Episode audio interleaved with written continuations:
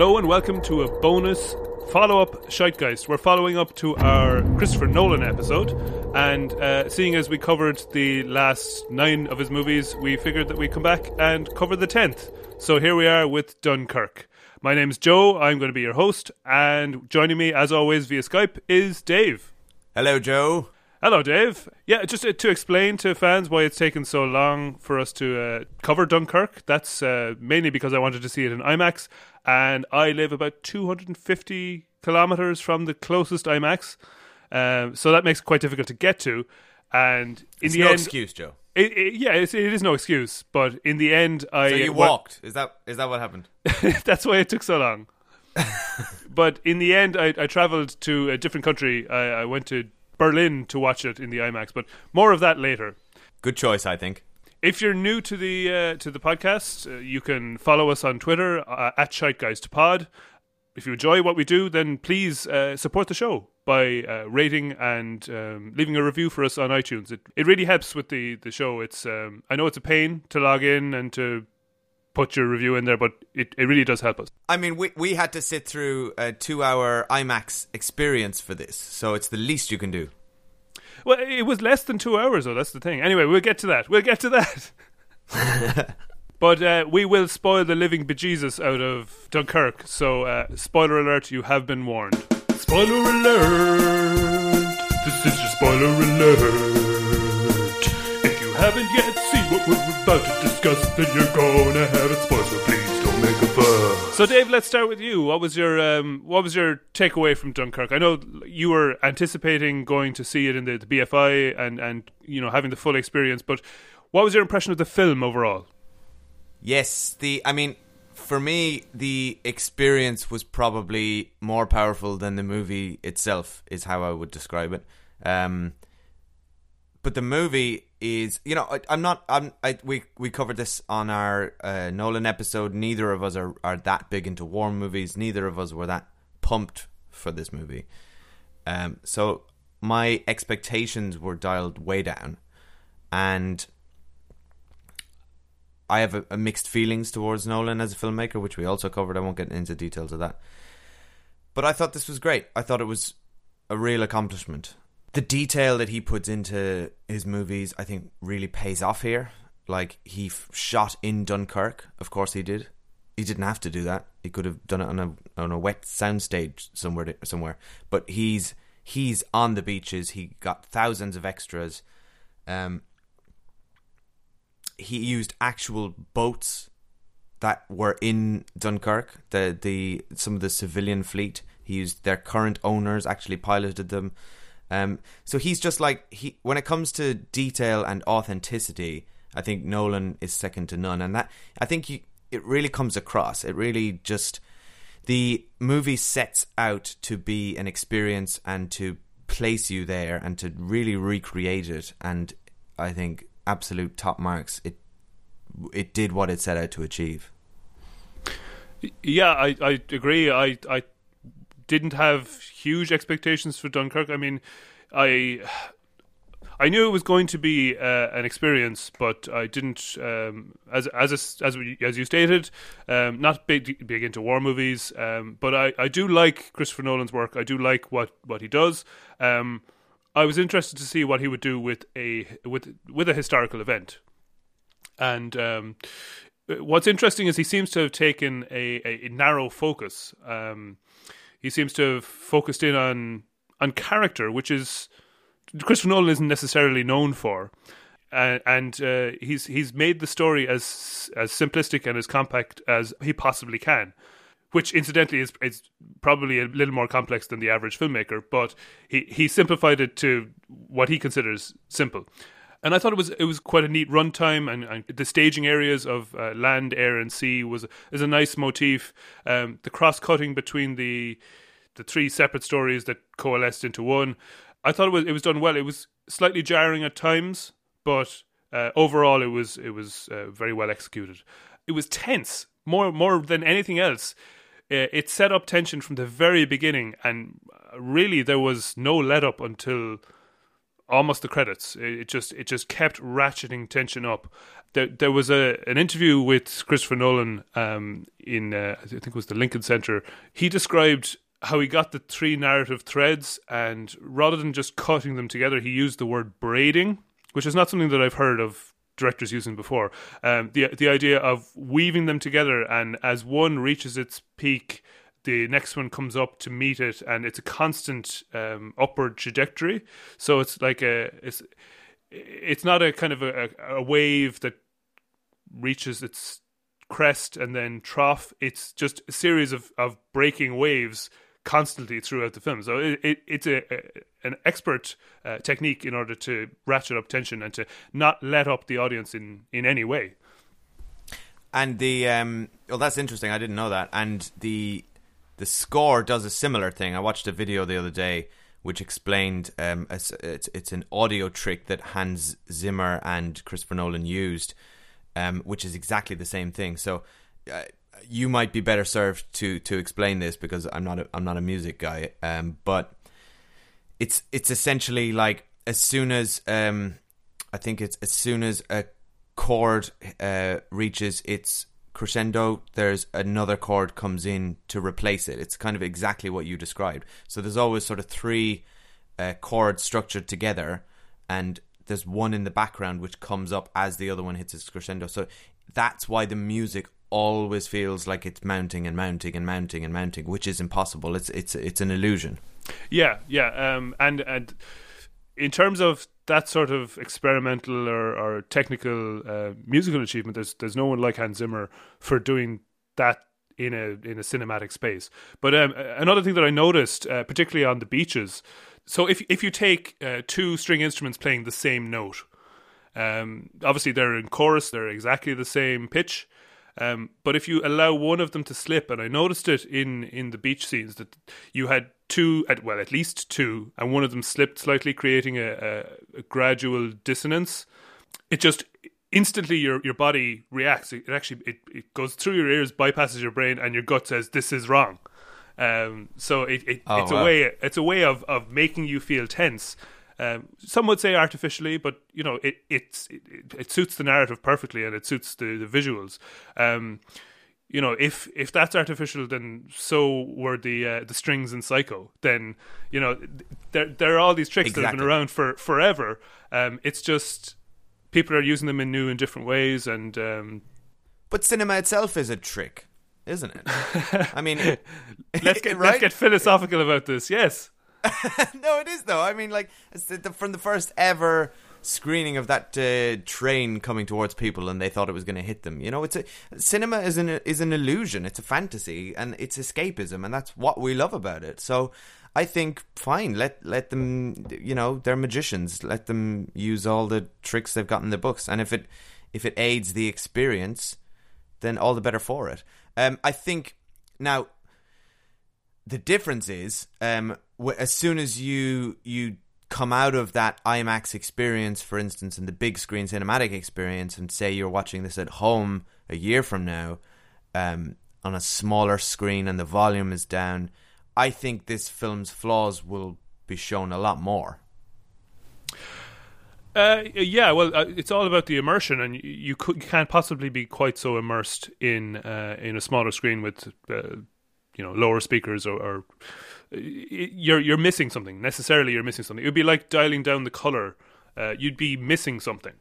Um, but yeah, I, I, think that it's very difficult to evaluate the uh, the the narrative and the dialogue when you have this barrage of sound and color and vision. I I kind of think that um, Dunkirk might work without dialogue. If you were to get rid of all the dialogue and make it a silent movie yeah with the, the score and the sound effects, it would work. It possibly would work without color if you desaturated it, uh, but I don't think it would work without the score. I think that the score is as integral as the story and as any visual that's on the screen. It it complements. It's not something separate. It's it's it's it's almost part of the DNA of everything that's on screen. Um, which begs the question: Would the score work in isolation? you know, if you were to go on Spotify and listen to the Dunkirk score, why would you do that? Why did that? That's not going to be a relaxing uh, day at work with your headphones on. I listen to music to relax personally, for the most part. You know, I'm not. I'm not into. I can't like deal with heavy metal or or anything like that. I need it to be. Uh, I need it to sort of just soothe me and relax me. I, I don't like really energetic music for the most part. And this would not only is this energetic, but it's it's just as you say, as you described, this would fill you with dread and tension. This, ugh, no thanks. Yeah, yeah. This is a this is like the opposite of a Xanax. It's like it's anxiety inducing, but perfect for the film. And uh, I think that the runtime plays into that a small bit. That if um, as the you know, the trend in blockbusters is to go beyond two and a half, you know, push three hours, and Nolan has done that in the past. It was um, every one of his successive films started getting longer and longer for a long time. And um, whatever the trend in Hollywood is, Nolan seems to book that trend. So if everyone's shooting digitally, he shoots film. If everyone's using CG, he shoots uh, practical effects. Um, if everyone is lengthening their runtime, then his natural reaction is to to make Dunkirk like around about hundred minutes, um, yeah. and, and and to pack like three hours of stuff into those those hundred minutes. I think it was a great decision. I think I don't think this film could have been any longer without like literally inducing seizures in all of us. Like I, I found this is such an intense cinematic experience that I was exhausted coming out of it. I, I think it was absolutely the right time. You may have been exhausted, but you were certainly relieved. There was a sense of catharsis at the end that I think that was what yeah. he was going for.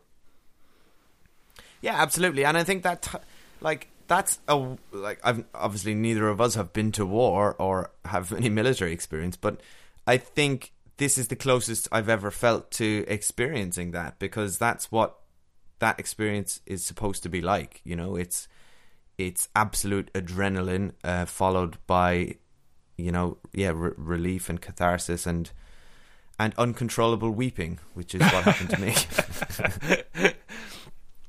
I think you're slightly more prone to that than I am, um, and by slightly I mean incredibly more prone. Um, you're right. you're a stony face, Joe. Uh, no, I, I admit nothing I was, cracks that facade. I was cho- I was choked up during a few moments. Um, without spoiling too many uh, too many things, there are some moments on the boat that uh, kind of that got me.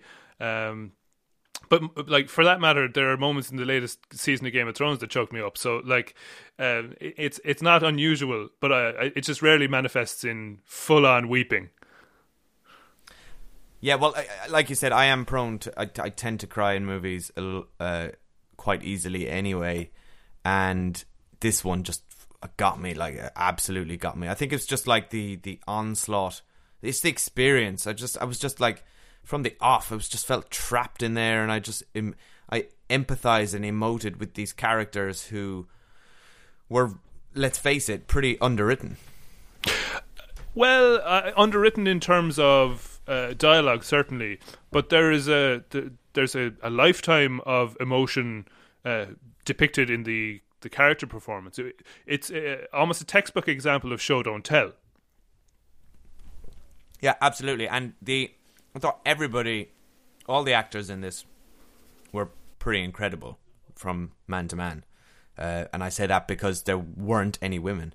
Which I went, I went with um, my wife Kathy, and she uh, normally would point out when the you know the Bechdel test. Uh, sure. When a, when a movie fails the Bechdel test, or she's like naturally very sensitive to that stuff but she actually felt that this was appropriate in in this case um, because it is largely a male experience. I think war was, or no, that's that's unfair to say that because obviously war affects everybody, and the the female experience is. It, I think it's a whole separate story. I think what this story is, it's a very contained. Um, it's literally called Dunkirk. It's just about that experience, and the the, the female's point of view wasn't included. But I I don't feel like there's any sexism inherent in that. I feel like that's just this is the the narrow focus that he had. Well, uh, uh, you know, it's telling a historical event, and to to change that or to, to put a love story in there where it didn't belong, or to, or to um, to even uh, revi- to- to- but yeah, well, there's that. But to to revise history and and put in female characters where there where there weren't, um, that would have been a wrong decision. And um, Nolan has been criticized in the past for his depiction of uh, of female characters. Um, there are there are few enough uh, examples of fully fleshed female characters in his work, but I think in this case it's it's completely justified because of the historical setting. And bear in mind, um, some of the male characters get a raw deal as well. Some of the- some of the main characters with big name actors, you never find out their name. Some of the principals get one line or fewer. So, like, th- there are uh, a few female, we- we'll call them characters that appear toward the end, who have as many lines as some of the male principals. So, it's it's not equal, but uh, it's it's it does something to redress the balance. And please do, uh, you know, tweet us or or write into us if we are if we are somehow being sexist here. I'm not. I'm not sure anymore, um, and that certainly isn't our intention. Well, this is a, a male perspective on a male film. Uh, there are other perspectives out there, and we want to hear them. Did you read that um, Michael Caine actually makes a, a quick appearance here? Uh, not only did I read it, I heard it in the cinema. Um, Did you spot it? Uh, Oh, yeah. I, I spotted it. Obviously, it was an uncredited uh, cameo. He he was the voice in, in the the Spitfire um, pilots, um directing them at the very beginning, um, which makes it his seventh Christopher Nolan movie. wow. Yeah. Um, so, like, we, we spoke about tropes in the, our previous episode and, and things that Christopher Nolan does again and again. And one of them is to reuse actors. So, um, Dave, do you know which actors were reused in this? Uh, Tom Hardy, Cillian Murphy, Michael Caine, as we discussed. Yeah. Yeah. Is that and who am I missing? Um, you- you're not missing anybody, uh, except that um, John Nolan, uh, Christopher Nolan's uncle, makes an appearance as the uh, as the the blind man at the end who um, touches the main actor's face. Um, so he's been in. Ah, okay. He's he's been in two of the Dark Knight trilogy, and he was in Following as well. So, in terms of other tropes, um, we know that Christopher Nolan plays a lot with time, and even though this movie is told linearly, um, there is a bit of jarring back and forthness because you have a week, uh, day, and an hour told in the same hundred minutes.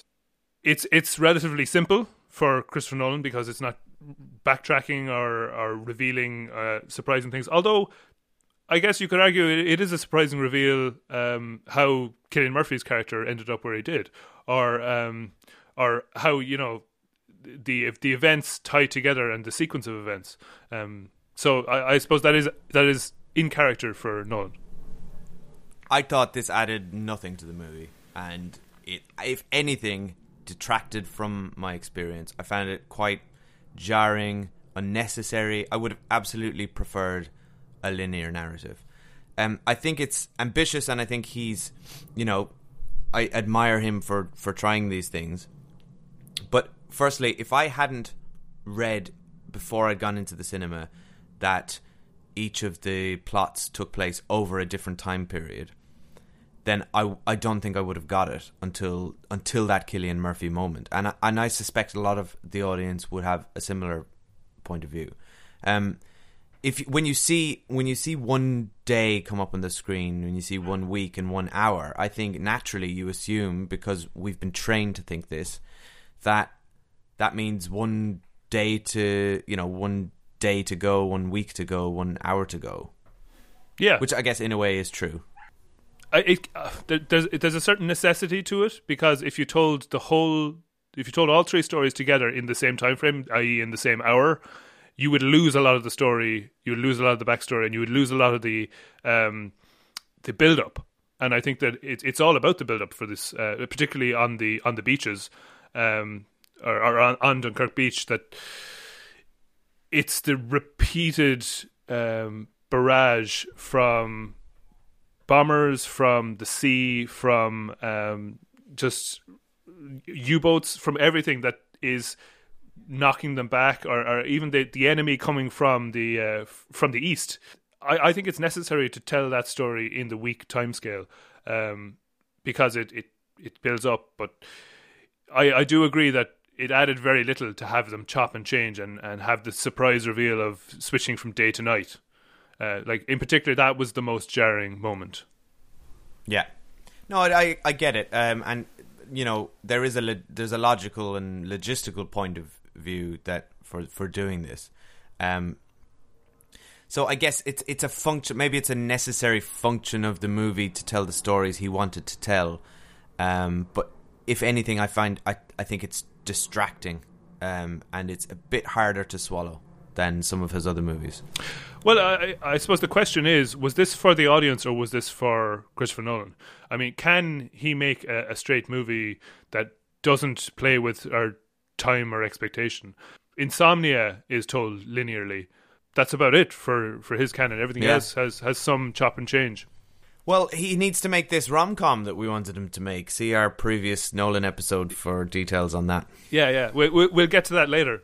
Um, in terms of the repeated uh, tropes and trends that Nolan uses, uh, so we, we mentioned that the music and there's a there's a ticking clock pulse that pumps throughout the uh, throughout Dunkirk, and that's a very Nolan trademark. It, uh, it it becomes more and more rapid as the uh, as the, the action increases, and again, like the the constantly increasing note it ratchets up tension where needed and, and slightly relaxes and then ratchets up again. The, the interview with Christopher Nolan said that he had he of course he has this old watch that uh, that creates a very insistent tick.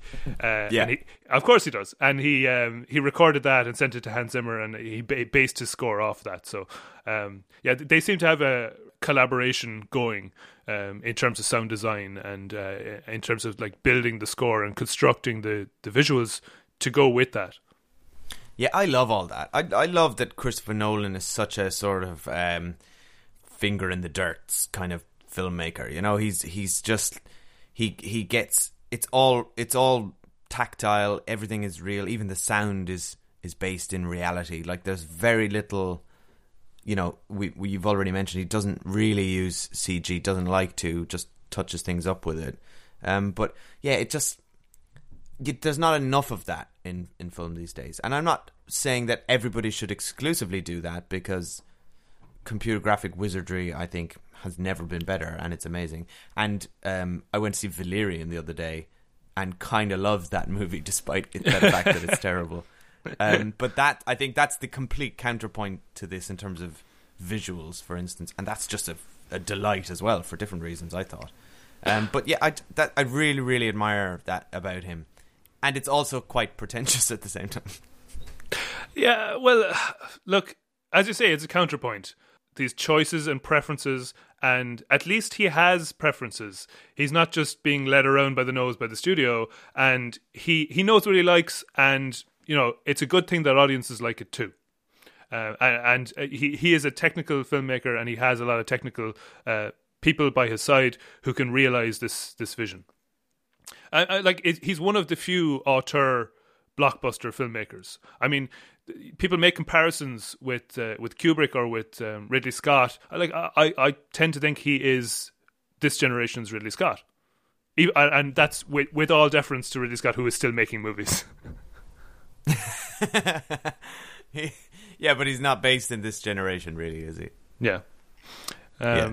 So, in terms of, of other tropes that we've seen repeated, uh, I did notice that we had the reverse shots on the on the Spitfires. Um, so, obviously, they figured out a way of mounting an IMAX camera on the side of the planes in order to shoot uh, back to front, or we say front to back. Um, the the view behind the Spitfire with the the side of the plane in, in view, and you'll notice that in the the Dark Knight Rises, uh, you'll see it in particular in Interstellar. Uh, it, it, reminds me a lot of The Dark Knight, where you have the Joker escaping from the police station, and there's a shot of him hanging out the window, and the, the, the shot is again front to back in the police car. Um, and uh, like it's a it's a camera mounted to the side, and it's swinging along with the with the car, and uh, that that was the sense I got in Dunkirk with the camera mounted to the side of the plane. So he likes to mount cameras to things, is what you're saying. Yeah, yeah, pretty much, but in a, in a, a distinctive way, I suppose. It's the same. It's a similar viewpoint each time, and and distinct from what other filmmakers are doing. So another thing that Christopher Nolan is known for is uh, for bringing the IMAX camera into the blockbuster, and uh, that began with The Dark Knight. Previously, the IMAX had only been used for documentary features or, um, well, I suppose theatrical do- documentary features, but never uh, a full narrative blockbuster. And even that, only a small percentage of it was shot in IMAX, but at the time it was the most. And uh, with Dunkirk, we now have a film that's seventy percent shot in IMAX, and really the uh, the only other scenes uh, where the scenes were that were dialogue heavy needed to be um, needed to be shot in standard sixty five millimeters. So. Um, this is as close to a full immersive IMAX experience as it's possible to get. And we both saw it in the IMAX. Dave, would you recommend people go and see this in IMAX? Yes, 100% see this in IMAX. Um, I've had quite a few IMAX experiences, and this is by far the, the best one I've had. And the, this is one of the most powerful cinematic experiences I've ever had. I, I, I mentioned it earlier. I think I'd be interested to watch Dunkirk a year from now and see just see the movie sort of in isolation from the experience because I do think those are very different things.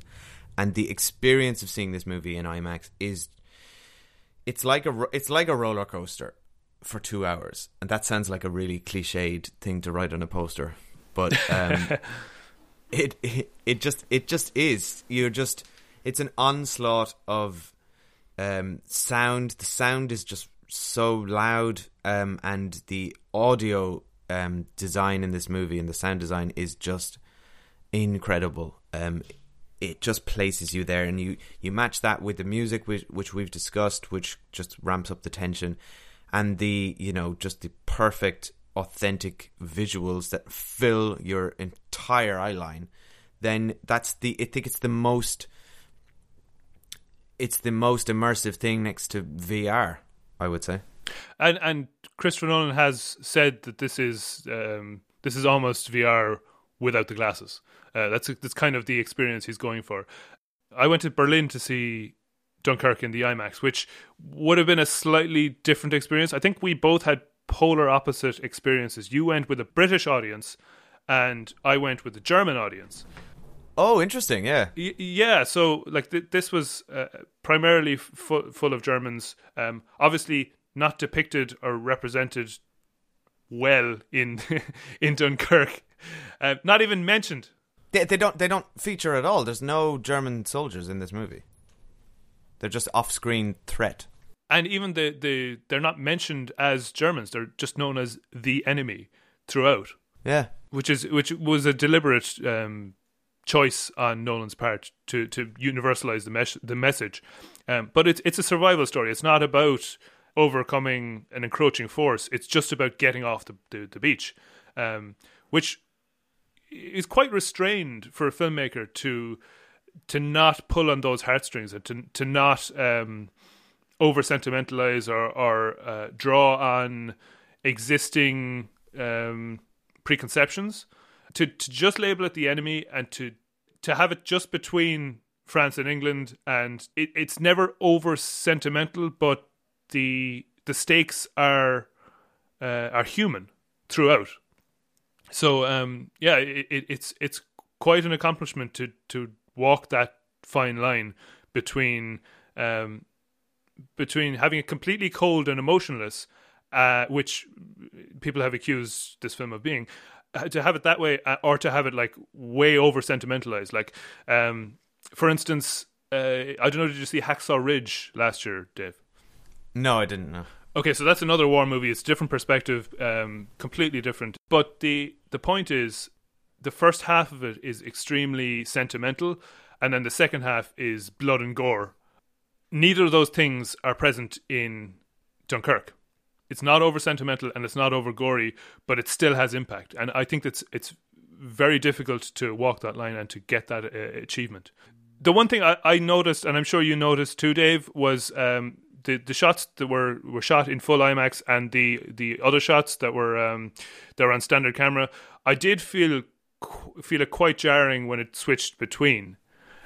Same, yeah, hundred percent. Because normally, um, you know, as you've as you've said before, the movies are shot maybe you know two or three big set piece scenes. Like I saw um, Mission Impossible Ghost Protocol um, years ago in the Sydney IMAX, and you know, there the the the most of that movie is is shot um, normally, and then it moves into the full IMAX for the big action set pieces. So when Tom Cruise is on the uh, the Burj Khalifa in Dubai, that's when you get the full IMAX, and that so they they pick and choose it.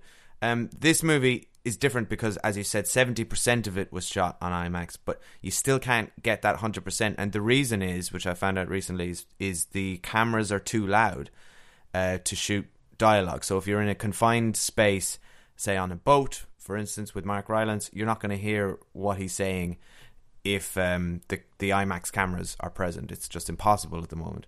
So, so all the yeah, all the dialogue scenes shot in in normal, but you don't get that. Um, it's not this scene is normal, then this scene is IMAX. You know, that that normal. That's how it wouldn't uh, normally happen, and that's just one transition.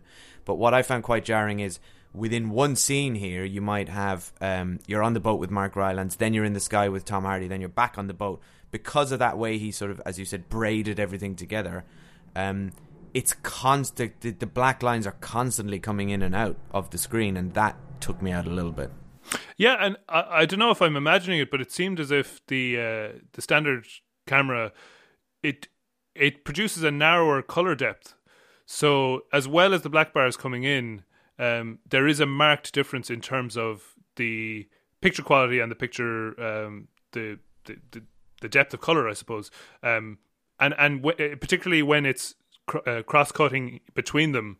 Uh, it's really noticeable because you have like a, a like for like comparison um, between the two. So um, maybe maybe in future years it'll be possible to shoot an entire film in IMAX um, and to get over the audio and technical issues. But uh, right now, this is as as good as we can get, and um, I just think for something that says itself on the immersion, uh, that is an element that breaks the immersion for me. Yeah, it's not perfect, but look, he's only working with the tools he has and the technology he has. The future has not quite arrived. Oh yeah, and I guaranteed if there was some way to overcome it, he would have done that. yeah, exactly. Yeah. Moving on to listener questions. Um, we had a question from the What Were They Thinking podcast at WWTT Podcast. And the question is What is the best performance in Dunkirk? And they suggested that uh, Mark Rylance uh, was the was the best. Yeah, same. Um, I, th- I, think Mark Rylance did it for me. Tom Hardy didn't have, you know, once again he's he's wearing a mask uh, and his voice is muffled. Uh, he he didn't have a whole lot to work with. I would say. I think he did well for, you know, the the sort of small part he had. Um, but I, oh, another one, another person I'd like to point out was um, the actor who played Mark Rylance's son, whose name I've forgotten. But also Barry Keoghan, yeah, the Irish actor. I thought um, I've seen him in Love Hate previously, playing a scumbag very convincingly. Um, and I thought he was ec- I thought he was excellent in this, and certainly one of the uh, the sadder narratives. Uh, what about you? I, I, think that that packed an emotional punch. No, I agree that Mark Rylance he uh, he had the, the gravitas and he had all the lines. Uh, you know, it's it's it's easy to be a standard performance when you get all the dialogue. Um, but I, you know, yeah. I was I was overcome with um, a, a, kind of a, a, pathos for for his character. I mean, he uh, exhibited restraint you know, he could have um, he could have thrown the shell shocked um, soldier off his boat in, in anger for what he did. Instead, he, he showed compassion. He could have he could have turned around in accordance with his wishes, but instead he showed kind of um, dedication and compassion to all the other soldiers who who were in need. Um, and I think that he, he conveyed that with uh, a dignity and um, and uh, again an understated quality. Um, it's uh, he's a very a very fine actor, um, and I'm glad that he was recognised by the Academy uh, a number of years ago. Tom Hardy did a very solid job for the the the position he was in. Like he he does an awful lot with his eyes, considering that most of his face is covered up. I would I would also say that I think uh, Fionn Whitehead, who was like arguably the, the principal in in Dunkirk, he did an awful lot um, physically and um, emotively without a lot of dialogue. I think that's a very difficult thing to do. Yeah, I, I agree. I thought he was very convincing, and um, thought Harry Styles was, was good in this as well. Yeah, Um, and uh, particularly if you compare um, you compare it to Ed Sheeran showing up in Game of Thrones, you could have very much had that experience. And I'm not criticizing Ed Sheeran's acting skills. I think the way that was that scene was handled was very poor. Um, but Harry Styles blended right into this movie. again, it comes back to the, the golden word is restraint. Um, if if Game of Thrones had been restrained in how they, they depicted it, like they they've depicted bands before. Um, I think uh, Mastodon were, were in, and Sigur Rós were in, and, and people out of Coldplay, Coldplay. ha- have been in Game of Thrones, but they haven't been prominent. Uh, and they didn't like completely ruin the world of the of the show. Um, you didn't just nod at the camera and wink at you. yeah, whereas if uh, if they'd had a, a scene dedicated to Harry Styles belting out some like forties tune, then that would have completely ruined the film. So Exactly. kudos on restraint. I, like that's a that's a question. I mean, uh, the answer is pretty obvious. Why is Harry Styles in that movie? And it's it's because it adds another couple of million onto the box office. Or if he'd been on the beach and was um, was watching everyone go to the boats, and he turned to the camera and said, "Why is everybody going in one direction?" Oh God. Am I right? Uh, I think I think if that happened, you'd be uh, justifiable in asking for your money back. Um, this isn't quite a segue because we stopped talking about him. But speaking of Tom Hardy, uh, we had a question from Two Songs Two Beers podcast at Songs Two Beers. Does Tom Hardy actually have a face, or is it just a cavernous pit that he needs to cover up with masks and inaudible speech? Yeah, yeah. Um, eh, we'll we'll never know. We'll never know. It's not as if there are tons of other films that show his face, but uh, th- it is certainly a trend. Uh, so let's count it off. You've got you've got Bane uh, from The Dark Knight Rises. Uh, you have obviously this the, this pilot in uh, in Dunkirk whose name escapes me right now. Um, Mad Max. Mad Max, yeah, he's got his face covered, and um, I, I found a, a still and, and shared it on Twitter, a still of Bronson, where um, his his face is completely covered in uh, in paint, and he's holding a mask. it's uh, There you go. yeah, he's um he he makes some interesting choices to do with how much of his face he covers up. Also, like he wears a lot of beards, so um who knows? There might be something strange going on with his face. It's just you know he's all bearded up. Although Legend, where he plays the Kray twins, they did the opposite and doubled his face. Yes, it's either not enough face or way too much face. the face ratio is all off. We had a tweet from friend of the show Kobe at Flixwatcher. Uh, that's um, the Flixwatcher podcast at Flixwatcher Pod, and uh, he was asking, "Will you watch Dunkirk again on the small screen?" Yeah, I think I've kind of well, hi, hi Kobe. Um, I think I've kind of addressed this. I will um, definitely because I'm curious. I'm curious as to what this movie looks like and feels like once you stripped away the experience of, of the IMAX. Uh, so yeah, I'm I'm interested in that. Um, yeah, uh, for me, there are uh, there are many more of Nolan's films that I would watch first. I'd certainly leave it a, a, quite a quite a while before watching it on the small screen. Um, but I definitely think it's going to lose an awful lot in the translation um, to to to home video. I, I've I've spoken to a lot of people who've come out of Dunkirk and kind of said that you see it once and that's that's really it. I don't think there are quite so many layers that warrant subsequent viewings. Um, I think that the story is the story. The visuals are really impressive. Uh, the music, the performances, all the things we've talked about, but it's compact and um, simplistic enough that you can get it all on one viewing. So I think that's that's probably it for me. It, I probably will watch it, but if I don't, I'm not too upset about that. There are many other films to watch. Yeah, I, I, I agree that it's not one that you return to again and again. But I find the war movies are like that for me, one and done. Yeah, yeah, fair enough. Next question is from Steve at EILFM podcast, and he asks: Is there an event slash franchise slash genre that you'd love Mr. Nolan to do next? Joe. Uh, well, I would refer you to our previous uh, Nolan episode, wherein uh, you suggested a horror movie, and I suggested a rom com to silence the critics of his um, his romantic ability. His so, cold, dead heart. if if we saw a a Christopher Nolan rom com, it would be complicated and very unusual. It would it would push the genre in ways no one ever thought the genre needed to be pushed. Do you know what? Do you know what would have been great if he'd had his hands on it? The Time Traveler's Wife, Oh yeah, that's perfect for him. Absolutely perfect. because that's actually an amazing book as well. Oh right, okay. The the response to that tweet actually from uh, the Home Video Hustle podcast. That's at HVH podcast. Uh, they suggested James Bond, and Christopher Nolan himself has suggested James Bond. Um, he said that if anyone's watched his movies, he has relentlessly ripped them off, particularly the seventies James Bond movies. He has expressed an interest in doing a James Bond, but uh, you know he he said that th- they're, cer- they're certainly doing a grand job without him. Um, and that uh, you know maybe eventually further down the line he'll pay that back.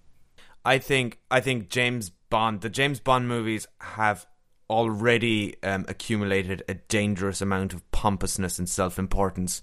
Um, if if Christopher Nolan got his hands on it, it would just kill all the joy in in in James Bond. Whatever joy was was left, I want. I think they need to go completely the opposite direction.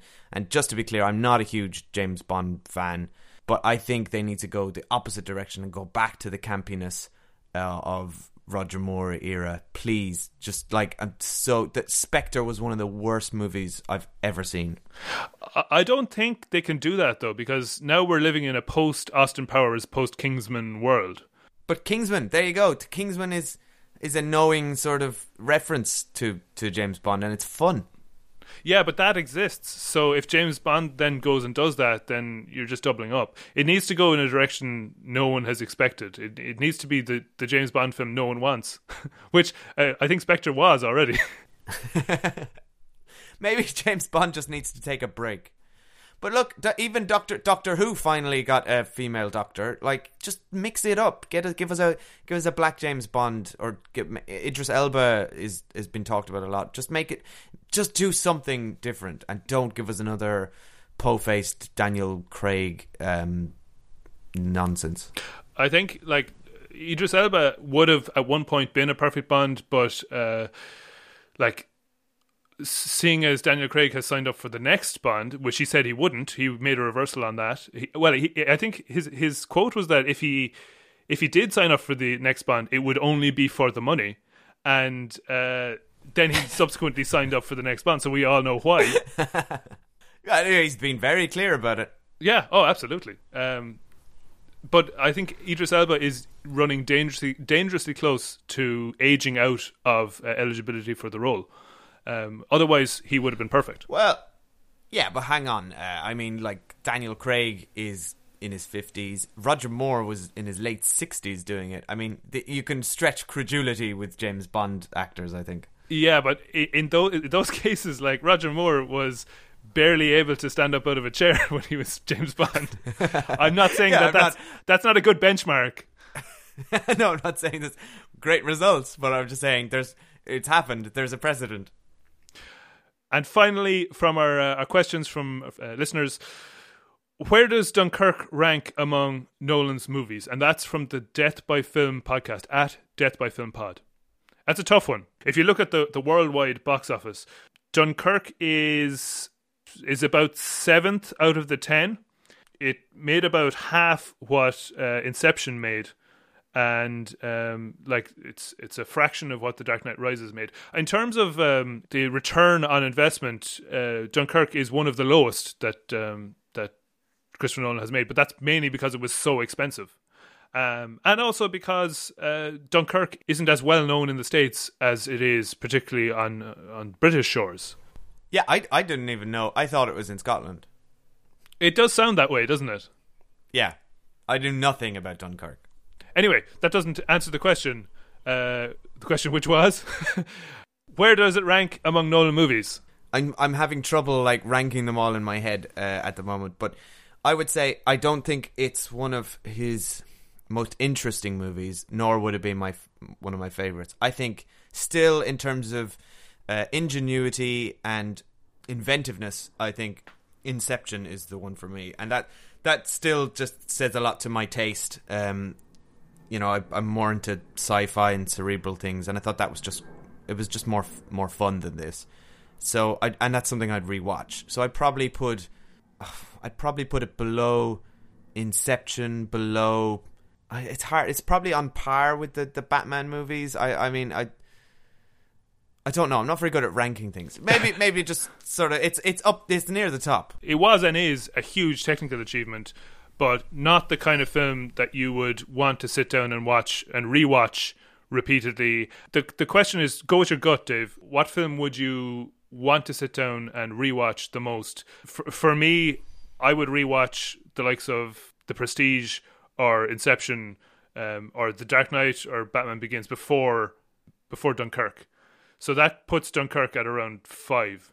And I think it's only up there because it was such a technical achievement. Such an engineer, Joe.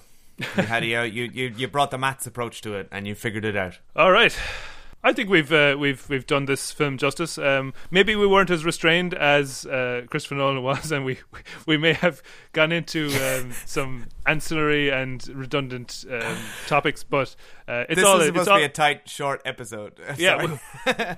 we just had a lot to say. we've doubled what we thought we'd record, but um, it wouldn't be Shitegeist if we didn't do that. So, um, listen, thank you very much for, for listening. Um, you can follow us at ShitegeistPod on Twitter, or you can email shitegeistpod at gmail.com.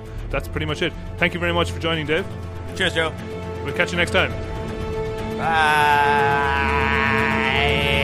Bye bye.